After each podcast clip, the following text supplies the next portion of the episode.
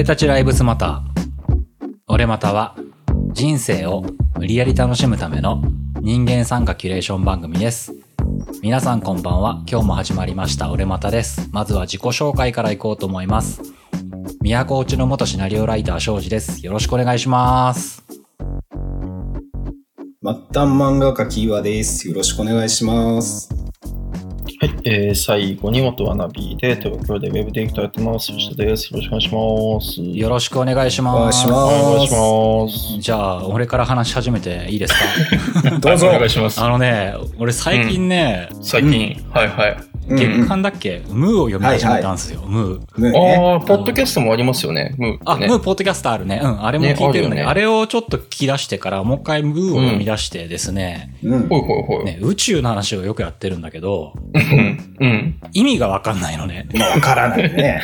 どっから、な、ムーがわかんないの？ム宇宙がーって、わかんないのまあ、ムーって、あオカルトのいろんなことが書いてある雑誌なんだけど、まあ、うち、その中で宇宙のネタもよくあるんだけど、あるね。例えばね、宇宙には時間がないみたいな、あの、タイトルがあったりとかして、めちゃくちゃ興味惹かれるでしょ？だね。うんうん。ね、面白いよね。時間がずれたりするみたいな表現そうそうとかもね。そうそう。だけど、ちょっと専門的なことが入るとね、何回も見直さないとね、理解がね、なかなかついていかなかったりするからね、うんうん宇宙ってすげえなと思いながら最近宇宙に興味を持っている少女なんですけどもね。あそうなんだ。ねうん。宇宙ね。宇宙、宇宙ね。宇宙なの？宇宙ねじゃねえよ。なんか話せよ。宇宙ね。あのあれな？宇宙開拓士だ。それドラえもんじゃん。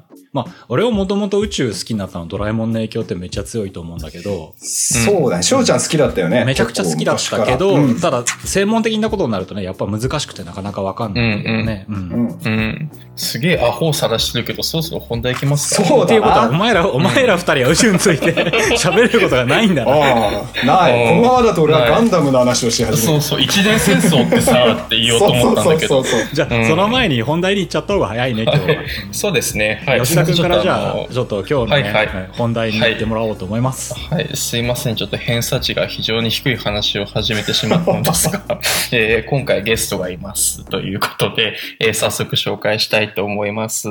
えー今回ゲストに来ていただいたのが、えー佐々木亮の宇宙話というポッドキャストをえーやられている、えー、亮さんに、えー今回来ていただきました。じゃあちょっと亮さん、今回はよろしくお願いします。はい、よろしくお願いします。よろしくお願いしますありがとうございお願いしま。ますす。宇宙だ。っていただいちゃったよ。宇宙アホな、アだ。ホな話を。すごいね、心配なのはね、俺オープニング始まってからもうちょっと盛り上がると思ったのね、お二人さんとも。うん全く盛り上がらない。こいつら宇宙に対してのリテラシー低すぎるだろうと思って。どうか頭が悪かったんだよ。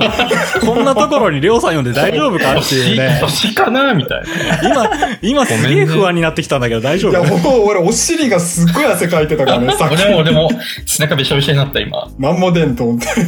ダメだ、ダメだ。ちょっと喋りすぎるから、今回ダメ。えっとそうねそうだねゲストがいるので。うんうんうんはい。もう本当にね、りょうさん、あの、月一隣のポッドキャストっていう番組にゲストで出ていただいた時に、名指しでね、俺またに出てみたいって言っていただいたんですよ。はい、そうですね言いました、言いました。もうびっくりしちゃったよね。僕らでいいんですかっていうのがあったんだけど、ねついに今日はね、その念願が叶いまして、ようやくですね。ね、りょうさんにゲストとして出ていただきまし。やった。よろしくお願いします。改めてよろしくお願いしますはい、よろしくお願いします。はい。じゃあちょっと簡単にりょうさん自己紹介いただいてもいいですかね？はいって言ってもね、あの、この弱小ポッドキャストに出ていただいてるんですけど、りょうさん、いやいやね、全然。科学分野第1位でね、日本全国で20位ですか？そうですねりょうさんの。番組は。ちょっとうん前に。20位まで行ったんですよ、全体の。怖い。うん僕ら行ったことないからね、カテゴリー1位もなったことないからね。そうだよね。今日なんか、ちょっとすごすぎてさ、逆に緊張しないよね。うん、あ、わかるわかる。すごいわかるっす。わかるでしょうん。うん。3人で囲んでね、こっちの方向に引きずり下ろしてみようぜみたいな。ジャンルがジャンルなんで、多分それ、1位取れる難易度が多分違うと思うんですよ。いやいやいやいやいやいや。オタクジャンルで1位はえぐいっすよ。えぐい。うん。俺らなんすか？個人ジャーナルってなん個すか？人ジャーナルで、多分最高5位だと思う。うん。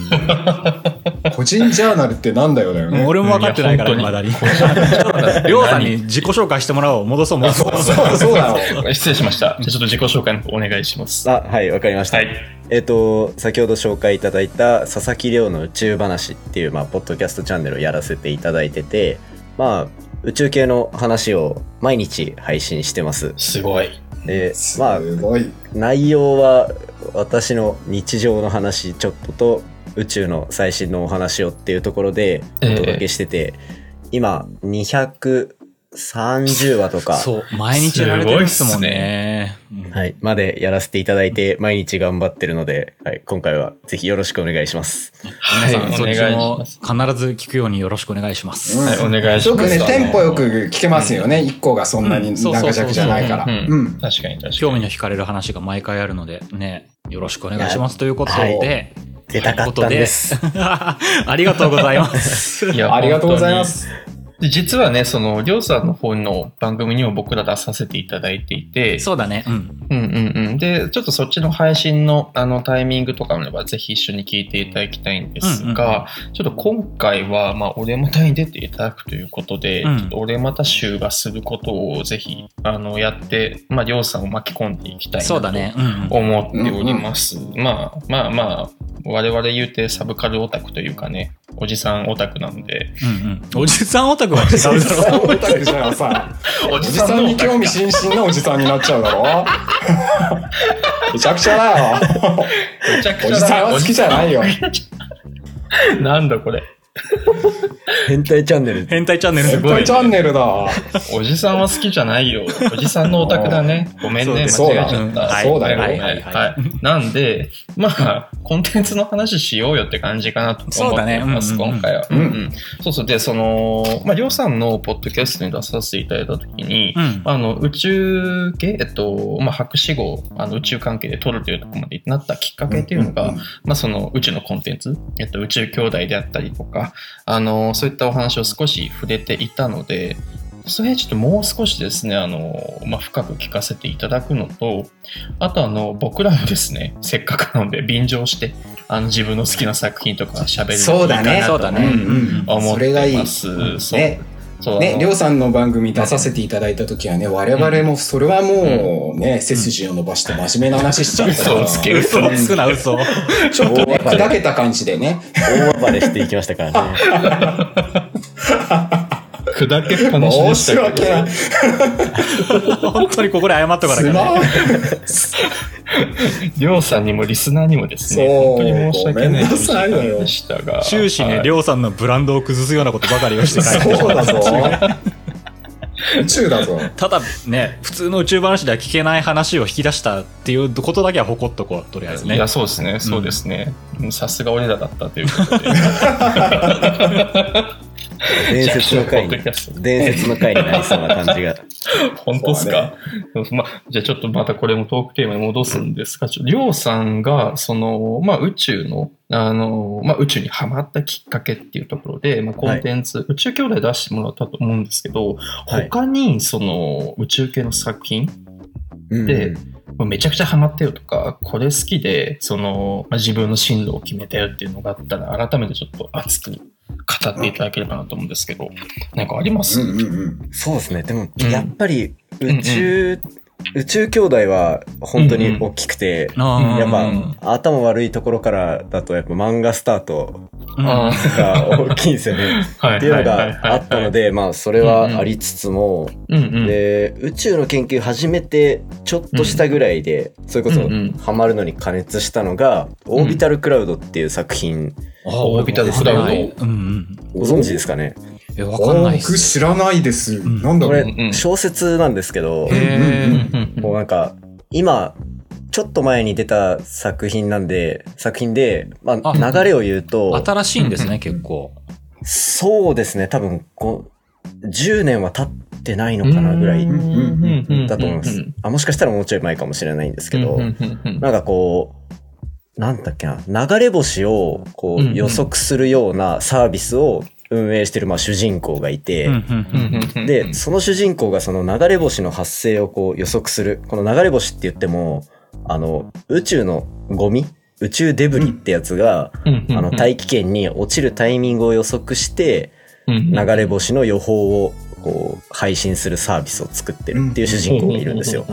で、その主人公が、そのデブリの軌道をいろいろ計算してたら、なんかおかしい動きをする、この普通のゴミじゃない動きをするやつを見つけるみたいな。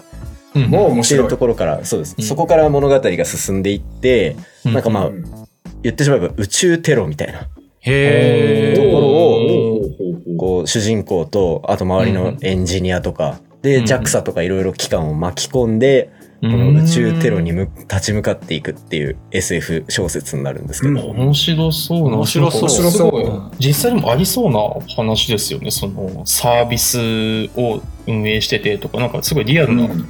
テイストなんですかね。そうなんですよ。この作者の藤井太陽さんって方が、まあ、他にもなんかいくつかそういう SF 作品を出してるんですけど、うんうん。なんかそういうのが、ちょっと先の、すごい起こりそうな未来を題材にするのがすごい上手くて、すごいうん。そうなんか、それこそ通貨が仮想通貨みたいなのに入れ替わった世界観を書いてみたりとかうん、っていうなんか、なんだろうな、突拍子もない SF っていうよりは、すごい。いリアリティのある SF を書く方で。これがなんかこう、宇宙の研究し始めたぐらいに読んだ時に結構衝撃で、うんへえ。これどういうきっかけで知ったんですか？藤井太陽さんのこと。これ多分本当に本屋をうろうろしてて見つけはいはいたぐらいの。はうんいはい。へえ。今もうんだから個人的にはすごい面白いし、うんうん。なんか、何、なんか賞を確か取ってらっしゃったと思うんですけど、うんうんうん。そうですうんうんなんですけど、やっぱ、そこまで、あの、なんだ、宇宙小説といえばっていうところで上がってきてはいなかったので、確か本屋さんで見つけたんだろうなっていう感じですね。うん、いや、なんかめちゃくちゃ読んでみたい、これは。今見たら、ね。えっ、と、2015年に第35回日本 SF 大賞を取ってらっしゃいます。ね。うんうんうんなんかつ僕も調べたんですけど、ツイッターでの投稿が、なんかガンプラかなんかやって、積みプラを崩すっていうすごい脱力系のツイートをしてるから、非常にいいですよね。あれ？あれ？ってなっちゃったけあの、ちょっと近寄ってきてくれた感じが親。近感が湧いたな。どね。よかった。これは読めそうだぞ。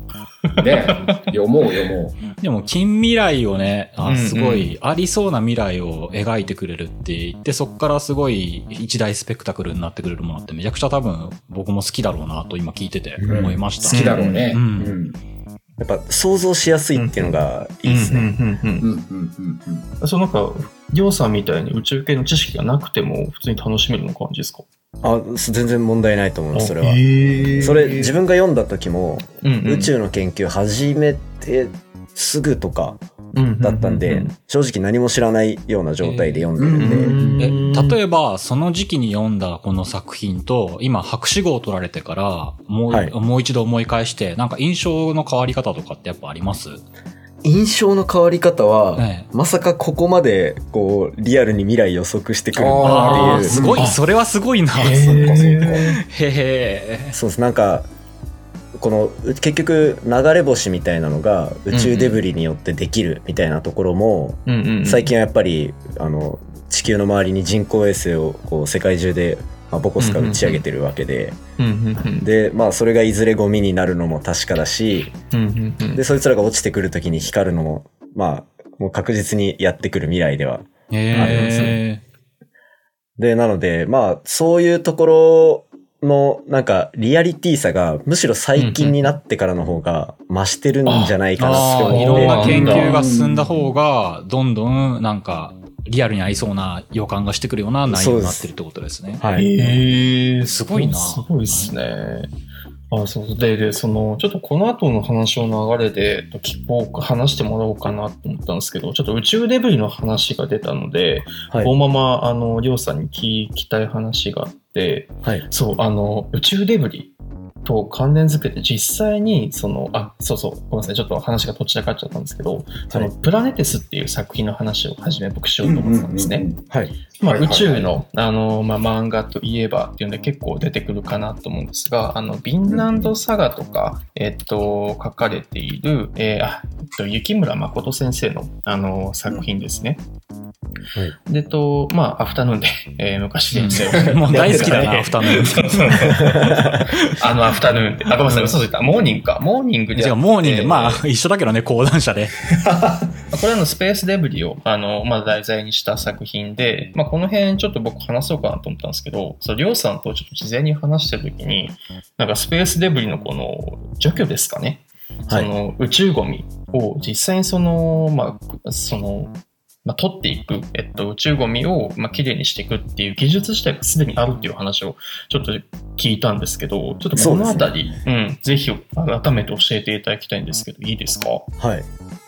これ、そそもそもこうプラネテスで多うん。分結構宇宙デブリっていうのを認識され始めたのが、うん。自分も多分初めてそこで知ったぐらいなんですけど、まあ簡単に言えばその宇宙空間に漂ってるゴミで,、うんうん。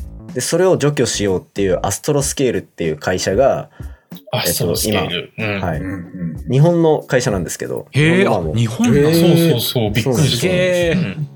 でそれがまあ簡単に言えば宇宙空間に漂ってるそのゴミをうんうん。あの人工衛星がこう探しに行ってうんうん。そそいつを大気圏に落とすようなものを実際に事業化させてるさせてるというか、うんうんこれからどんどん事業化されていくような会社で今実際にもうできてるっていうところがありますね。そうで、その、このアストロスケール社さん、その日本の会社っていうの自体すごい驚きだったんですけど、うんこのなんかその技術が、まあ、宇宙デブリを、まあ落として、あの、体験で消去していくっていうのが、これがあれなんですよね。軍事転用というか、軍事的な、うんその使われ方もみたいな話もあるんですよね。なんかこれ語弊がある言い方だけど。うんそうた多分その宇宙デブリを落とせるうんうんっていうことは、まあ、別に相手がデブリである必要もなくなってきちゃうわけじゃないですか。ああ、なるほど。そうそうで、そうなると、そのさっきの小説のテロとかじゃないですけど、宇宙空間を言っちゃえば好き勝手に動いて、まあ、ゴミを探しに行き、落とす。うんうんこれを、例えば、国レベルとかでやられてしまうと、まあ、あなんか多分言っちゃいけない軍事衛星とかってたくさんあるじゃないですか。はいはいあの秘密にしてるやつとか。ただまあ、宇宙に行ったらその、除去しに行った人工衛星にとっては目の前で見えてるものを落とす。うんっていうことはまあ、まあきっとできるんですよね。自分も詳しいそのメカニズムとかよくわからないんですけど。なので、まあそういうテロ的な怖いお話にもつながるの、つながる可能性もあるんじゃないかなっていう面もうんうん確かにありますね。いろんな国の人口ですよ、バカすかバカすか落としたりとかっていう可能性もないことはないっていうことですもんね技術的には。そうそうそうまあきっ。ともうその宇宙をクリーンにしようっていう素敵なビジョンを掲げてる方なんで、そんな土地狂ったことをされるとは思わないんですけど。ね、でもそういう技術が、その日本の会社が持ってるっていうのが、俺だいぶ驚きで。驚きだね。そうそうそうそう。なんか、てっきりそういうところもちょっと遅れ始めちゃってるのかなって思ってたんで、うん。なんかその辺はすごい、なんか聞いてて嬉しくなるような話とかありましたね。そうだね。なんかプラネテスの中だと、あ、なんか結構人が乗った宇宙船が行って、あの、うん。アームでゴミをこう回ですね収して、うん。で、なんかあの基地みたいなところに持って帰るとかうんうんっていうのがあったと思うんですけど、多分、うんああやって人がわざわざ行く必要もなくてう、ん。人工衛星が行って、はいはいはい。で、なんかこう、そいつの軌道を変えて落としてやるみたいなことを多分やっていく感じで、プラネテスみたいなゴミ収集車みたいな雰囲気では若干ないかもしれないですね。うんああ、なるほど。うんうん漫画より進んじゃってる感じですね。そして、確かに技術が。うんまあでも、プラネテスはあそこに行った時の人間味が売りだから、そうですね。そうですね。それが普通になっちゃうと、プラネテスの面白さゼロになっちゃうっていう。全部自動みたいになっちゃうんですね。他になんかそういう、なんか実際にフィクションだったけど、今実現されそうな技術とかってあるんですか？そういうので言うと、うんうん。やっぱ月移住、火星移住とか、ああいうところが、うんすごい現実味を帯びてきてる感じは、え、そうなんですか？実際なんか、どうなんです？うん。いやなんか、例えば多分一番有名なのって宇宙系の企業で言うとスペース X。だったりするじゃないですか。イーロンで、あマスク。のスペース X、そうです、イーロン・マスクが、まあ最終的に掲げてるのは、こう、うんうん。火星との、なんだ、行き来をさせるロケットとかまあとにかく火星に人を住ませるみたいなところを目指していて、まあ目標で言うと、なんか2050年とか言われてたりするみたいな、結構そうですね。うんそうなんですよ。だって、そうですよね。30年後とか。30年後とか、うん、結構近未来で、本当に現実的のある未来。うん、そうですよね。なので、まあそういうところが、多分、オデッセイとかそういう映画の作品が、あのマットデーモンが出てたやつ、あったりしたと思うんですけど、ああいうのは結構現実になりやすそうな雰囲気は。やっぱ、本当に現実になる可能性が近々あるレベルではあるんですか？そうですね。今、なんか NASA が火星に探査機みたいなのを送ってたりするんですけど、その送ってた探査機が、この間なんか酸素を作ることに成功したみたいな火星表面。なんかもう、もちろんあれ、専門家じゃないからわかんないんですけど、うんだってもう、え、酸素できたならいけるじゃん、みたいな。なんか、そこからやっぱ、住環境を整えるとか、まあ多分課題はたくさんあるんだと思うんですけど、逆に言うと、酸素なかったら無理じゃないですか。だから、それができるんだったら、あれ近いんじゃないのかなって、すごいウキウキはしちゃいますね。うんうんうんうんうん。へなんか、イーロン・マスクだったかな？なんかのインタビューで、えっ、ー、と、それこそ今、火星に行く人たちで、それこそね、あの、某、なんだかタウンの人とか、火星じゃない、あれは月か。で、そういう人が、ね、ね、宇宙に行って違う星に行くみたいな話とかがあったけど、うん、えーと、それでイーロン・マスクだったか誰だかがでもそんなセレブ的なものではなくて、やっぱ行ったらまず人が死ぬでしょうね、みたいなことをちらっと言ってて、でそういうやっぱり金持っててあれな人が最初宇宙に行くんではなくて、やっぱイメージとしてはあの最初のアメリカ大陸見つけるまでの大航海時代みたいなはい、未知なる海へ出て行って、すぐ死んじゃうような可能性がある中で、なんとか、あの、住めるようになるまで模索していくっていう時代になるのかな。それとも意外とテクノロジーである程度の安全は確保されてから行くことにはなるのかなっていうのがすごい興味を惹かれたりとかするんですけどもね。あ、でも、庄司さん言ってたやつ多分自分も同じ発言を最近見た気がして、そうです。やっぱりなんか、希望者を募って、人生をかけて名声を取りに行くような、その火星に行く人たちを募るっていうような、なんで、大宇宙公開時代みたいな。ですよね、やっぱ。もうフロンティアだ、うん。普通に夢みたいに語られるほど、なんか甘くはないみたいなイメージもなんか印象もあって、それこそ宇宙に行くってなると、簡単な何か、それも多分書いてあったと思うんですけど、その記事かなんかの中に、はい、簡単な不安要素で人が死ねるみたいな状況になっちゃう。怖いっすね。だからそれが現実になるって、夢があるようだけど、結構ないろんな危険な問題とかいろんなものもクリアする必要もあるんじゃないかな、どうなのかなっていうのがすごい興味深いというか、うん、感じましたね、そういうふうに。でもやっぱそういうもう、SF、でも今のこの会話が出る時点でもう相当進んでる、うん、ああ、なるほど。ああ、なるほど、なるほど。そうっすね。絵空事ではないっていう。そうなんですよ。レベルの話ですもんね、今だと。うん、火星住めるかなじゃなくて、うんうん、行ったら死ぬって分かってるって結構多分大きいんですよね。何も分かんない状態じゃなくなってる時点で、うんうん、もうすぐそこなんだろうなっていう感覚が若干。でもいいですよね。それで一気に行ったら、もう有名人というか、まあ、火星に多分い、なんか石碑とか立つじゃないですか。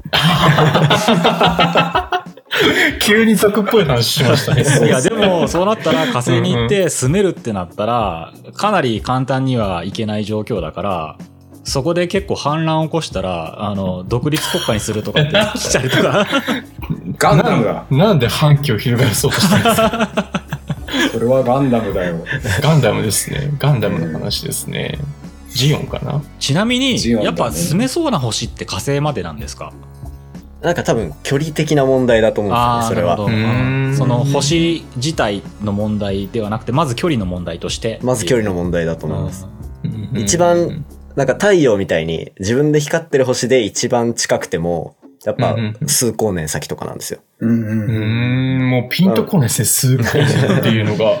ちょっと、ちょっとなんか横道にそれまくってて申し訳ないんですけども、僕、それこそ、今でこそ、えっ、ー、と、冥王星とかってもう惑星じゃないんでしたっけ？なんか太陽系から発されたんでしたっけ？あの、その、一番遠い冥王星も含めて、海王星とか冥王星とか、あそこら辺まで遠いレベルにすごい興味を惹かれるんですよ。えー、はい、なんで？なんかもう凍って何もかも生物、まず人間なんかどう考えても生きれないとか、めちゃくちゃ遠くにあって、もう何もかも謎のようなわかるようなっていうレベルぐらい遠い方がなんか興味を惹かれたりとか。うん。あと何でしたっけ？今、卑弥呼って名付けられてるのが宇宙の果てとか観測できる一番遠い星でしたっけ？え、知らない、それ。日本で見つけて、えっ、ー、と、観測って言っても本当になんかの記事で読んだんですけど、今ほぼわかんないけど、なんかその、一番遠くまで見るものかなんかを使って、はい、とりあえずあそこに星があるって観測できる一番遠いところにあるのがなんか卑弥呼って名付けられた星っていう話をなんかニュースでちらっと見て。今、ウィキペディアで調べたっす。うん、あ、出た。なんかそれを読んで、その果てっていうのにすごいなんか、続々感と興味を惹かれるなと思って。いや、ちょっとわかる、わかる気がする。俺、その宇宙ってさ、もう本当宇宙ってなると、果てって言ってもその果てのイメージも全くつかないんだけども。うん、果てってなんだよって話だよね。うん、そうそうそう。そうそうまたちょっと宇宙ではなくなっちゃうんだけど、あのー、それこそ星の外までなん、なんとなく行けるようになってるだけども、地球の一番深い海の底まではまだ行けないわけじゃない。うん。あれもなんか面白いなというか、怖いなというか。うん、中のことも外のこともよくわかんないそうそうそうそう、うん。一番深いところも、もう本当に果てに、今、現状まだ果てなわけだよね、きっとね。うん。だって知らない生物とかもまだ見つかっていくわけじゃないですか。ね、そうだよね。うん。怖えー。生きたままそこに潜っていくこともできないわけだから、なんかすごい、なんかよくわかんないところに住んでんだなって思うよ。そう考えてくるとそれこそりょうさんってあのいろんなそういうなんて言うんだろうそれこそ博士号課程でいろんな情報とか勉強とかされたと思うんですけど、はいうん、宇宙僕ら素人が宇宙の果てだとかあの理屈でこうこう宇宙の火星はこうなってとかって説明があってそれを見て、うん、まああの半分もちろん行ったこともないところに想像力とともに楽しんでたりとかしながら夢を見てる宇宙なんだけど、はい、よくよく考えてみると、なんか、結局それってなんだよって思うこと。何それ？何それ？っていう。そうそうそうそう。火星でも、なんか、昼は人が住めないぐらい温度が高くて、冬は、冬じゃないわ、夜はめっちゃ寒くなるみたいなこと言うじゃないですか。火星の平均温度、そうですね、218度とか書いてありますね。す今、パソコン。地表が218度ってなんだよ、それってよく考えたら。あ、ちょっとあの、話が添えたつですげえバカな質問していいですか？いや、もうちょっとそれていこうか。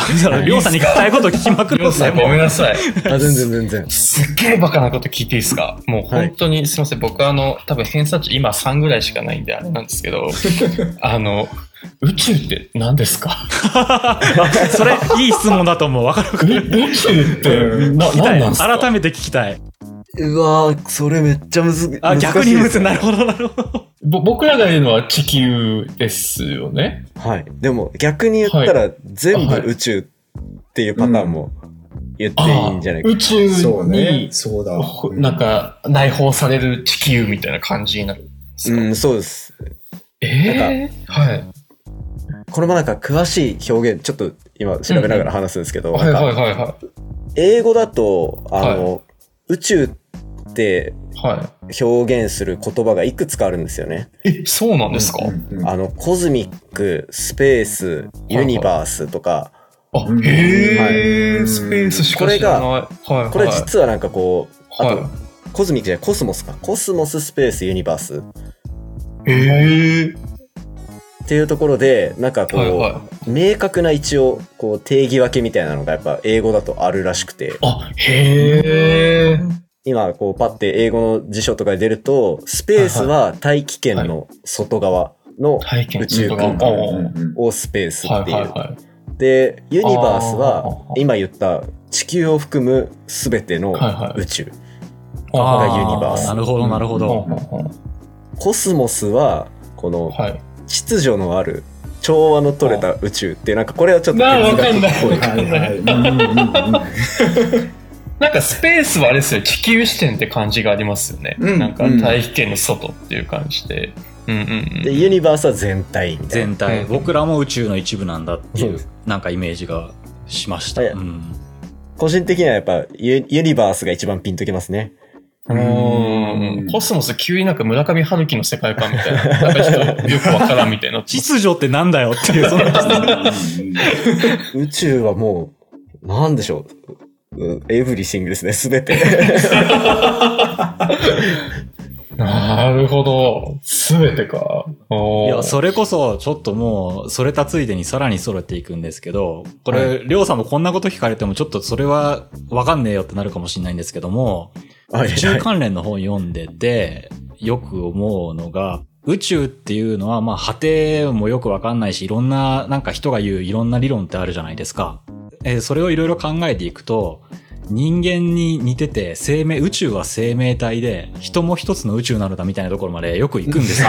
うん うんわエヴァンゲリオンだ。だ。エヴァンゲリオンそれを読んでると、もう頭がごちゃごちゃになって、宇宙は物体なのか何なのかっていうのもよくわかんなくなるし、で、観測によってやっぱ一つ一つ物理的にあるっていう感覚を突き詰めていくのがやっぱその宇宙を調べて、宇宙について観測していくっていうことなんですが、やっぱり精神面の方っていうのはまだわからない論理的なあところが。多分そう、なんか、宇宙、それこそ SNS の配信と、発信とかもよくやってるんですよ、自分。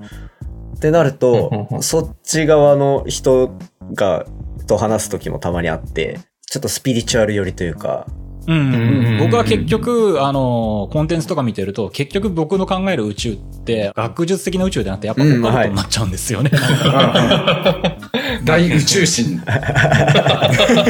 難しいですよね。それ、なんか、結局、人も宇宙に繋がってるんだっていう話を、まあ確かにされたら、ええまあ確かに繋がってるんだろうなとは思うんですけど、ああ、否定はできない感じだけど、そうみたいな。うんうんうんうん。それを描いたのが、セイントセイヤ。ああ、まあ、間違ってないね。そうか。あれをバトルものにしてね。間違ってないでしょ。みんな心の中にコスモがあるのそうそう。確かにそのコスモは多分コスモスから来てるコスモス、わかんない、わかんなくなってくるな。宇宙の研究ってマジ幅広くないですか？うん。いや、幅広い。そうですね。なんか、こういう話をすればするほど、なんかはいはい。すごいうんは宇宙の研究やってたって言ってもすごい硬いことやってたんだなってやっぱ思うんですよね。い。やっぱでも、その研究究としての宇宙っていうのは、やっぱ観測からとかそういう、あんまりスピリチュアルな方にはいかないっていう方が、そうですねやっぱ基本。です科学的うんにうんしっかりこうそれ、そいつがそこにあるって言えるかどうかっていうところにひたすあらこうーなるほど力を注いでるんで。へ例えば月っていうものが地上から見えるけど、その月っていうのは本当に存在するのかって何か衛星、衛星というかまあ飛ばして、そこに着地できたらちゃんと存在するみたいな。まあもうそもそも、まあ見えてるものは見えてるものとして、その反射してきた光で月にどんなものがあるのか見たりとか、なんかそういう光の情報を得たり、あとはそこまでの距離がどれぐらいになってるかとかを正確に見積もったりとか、宇宙の研究やってるっていうとすごいざっくりして聞こえるんですけど、もうなんかそれぞれの天体にはいはいはそれぞれの専門家いるぐらうい。ーん。いやそうっすよね。流動まあ細かいっすよね、そうだよきっと。うんうんうん。ざっくり全部って調べようがないから、やっぱ一つ一つがまだ謎で、それの専門の人がいるっていう。そうです、そうです。うんなので、そういうのがあるから、1年に2回とか、この日本天文学会っていうのが開催されて、ああ、なんかテレビで聞いた日本中のこの天文やってる人たちが成果を持ち寄って、まあ、ブラックホールの話をしてる人もいれば、星の話をしてる人もいるしそれこそ宇宙の果ての話をしてる人もいるし、僕みたいにノーパンで喋ってる人もいるし、その、そのネタは、りょうさんの宇宙話の回も聞いていただけるとですね。急に入れてきた。真面目な話だったのに。いいところで美味しいネタ振ってきますね。そうですなんで、こう、すごい細かくいろんな人がいろんな研究してますね。はいはいはい。うーん、すごいですね。奥が深いというか、奥が見えないですね、これは。りょうさんは一番、その、自分の調べてきた、調べてきたというか、勉強したことの芯になるところっていうのは、どういう捉え方のところになるんですか？僕は、えっ、ー、と、なんか太陽みたいに自分で光ってる星が基本的にはメインだったんですよね。うんうんうんで、なんか、しかも、そいつがその場にいるってよりは、そこで起こる爆発をずっと見てて、はい。あの、わかんない。セイントセイヤの技とかにあるかもしれないですけど、フレアとかって聞いたことないですか？ああ、フレア。太陽の FF ニューってなってやつだ。FF でもある。あれ、メガファイア違ったっけ？いや、あるよ。あれ、その、太陽の表面で起こる爆発のことをフレアって呼んでるんですよ。うんうん。で、そういう爆発が、まあ、宇宙上のたくさん、どんな星でもというか、いろんな星から爆発が起きてて。そうなんですか？宇宙と、あ、違うだけじゃないんですか？もう、フレアがあるのって。へなんか、空見て見える点点点ってあれ全部太陽みたいに自分で光ってる星なんですよ。反射じゃないんですか？あれは全部自分たちで光ってますね。あの、それもちろん金星とか？火星とかが見えるときは別にして、星座とか言ってこう、くくってるやつとかは、あれは基本的には全部自分で光ってる星なんですよ。へー、ごめんなさい。あれなんか、もう全然詳しいことはわかんないんですけど、今光ってる星がもうなかったりするわけじゃないですか。そういうのありますよね。今見えてるやつが。うん。ね。果てのない話だよなってそ思っちゃう。それが、届くまで時間がかかるそれが今いるかのように話をしていかないといけないので、それは。なんか、あの星の話をを研究して、あ、あれこういうことだって分かったところで実はもうないみたいな。全然あるんだと思います。おほほほほ諸行無常な研究。えー、そらスピリチュアルにもなるわ。なるわ。感じしちゃうよね。すごい科学なんだけど、すごい不思議な世界だな。うん。なんか多分、ピンとこない理由は、その基礎科学って言われる分野なんですよね。基礎科学めっちゃ簡単に言ったら、初めて、初めて火を見つけた人。ファイヤースで、その火をまさかこの僕たちが料理に使ったり、電気作ったりしてると思わないわけじゃないですか。っていうような、なんか研究結果見つけて、何の意味あんのって言われたら、いや知らん、みたいな。あの、わかりやすい説明。人類のためになるかわかんないけど、この火っていうのはこういうものだよっていうのを今、解き明かしてっていうことですよね。りょうさんたちの研究が。面白いっすね。なんか、すごいっすね。ドキドキしちゃいますね、そういうのは。あれ、りょうさんちゃんとした人だよ。そうだね。僕らがわけのわからない話と夢をりょうさんに振ったら、ちょっとわかるように返してくれるからめっちゃ聞き続けられるね、俺ら。ね、めっちゃ面白い。めっちゃ面白い。ずっと聞いてられる。ただね、あの、翔、うん、ちゃんが変に真面目な話するから、うん、逆にりょうさんが若干ふざけようとして 申し訳ないなっていう。我々がふざけなきゃダメだろうって思って。僕のチャンネルで散々ふざけたのに。そうだよ。やり返されてそうだよ。いや、普通にね、あの、あれなんだよね、知的好奇心が刺激されるから。何真面目な話してんだと思っちゃったよ。いや、面白いね、でも。面白い。あの、時間が 長くなってきたんで、これ前後編に分けて、本当は、あのね、この回で、まずみんなの好きな宇宙的作品っていうのを紹介していこうっていうところから始まったのが、もう聞きたいこと聞きまくる回になっちゃったので、一回、ちょっとここで切りまして、次回につなげてまたその続きの作品について喋っていこうかなと思いますが、吉田君今日誰にまとめてもらうかを振ってもらおうかな？そうですね。えっと、じゃあ、まず前半戦ので、一回僕の方でまとめましょうかね。うん、はい。はい、えー、今回、えー、佐々木の宇宙話の、えー、りょうさんに来ていただいて、えー、まあ、第1回前半ということで、ちょっといろいろとざっくばらというか、聞きたいことをいっぱい聞いちゃったんですが、個人的にはとても楽しい時間ちゃくちゃ面白かった。ね。りょうさんに面白いすごい。ね。ね、いやもうなんかごめんなさい、本当に低レベルな話で恐縮なんですが、とっても勉強になる時間でよかったです。で、後半はですね、あの、ちょっとコンテンツの話多くなるんですが、まあそのコンテンツを起点にまた、りょうさんを質問攻めにして、えー、多分そうなるだろうな。ことをね、あの、聞いていければと思っておりますので、あの、後半の方もお楽しみいただければと思います。はい。はい、じゃあ今回は、はい、これで終了としたいと思います。ありがとうございました。はい、ありがとうございました。はい、ありがとうございました。りょうさん、次回も引き続きよろしくお願いします。お願いします。お願いします。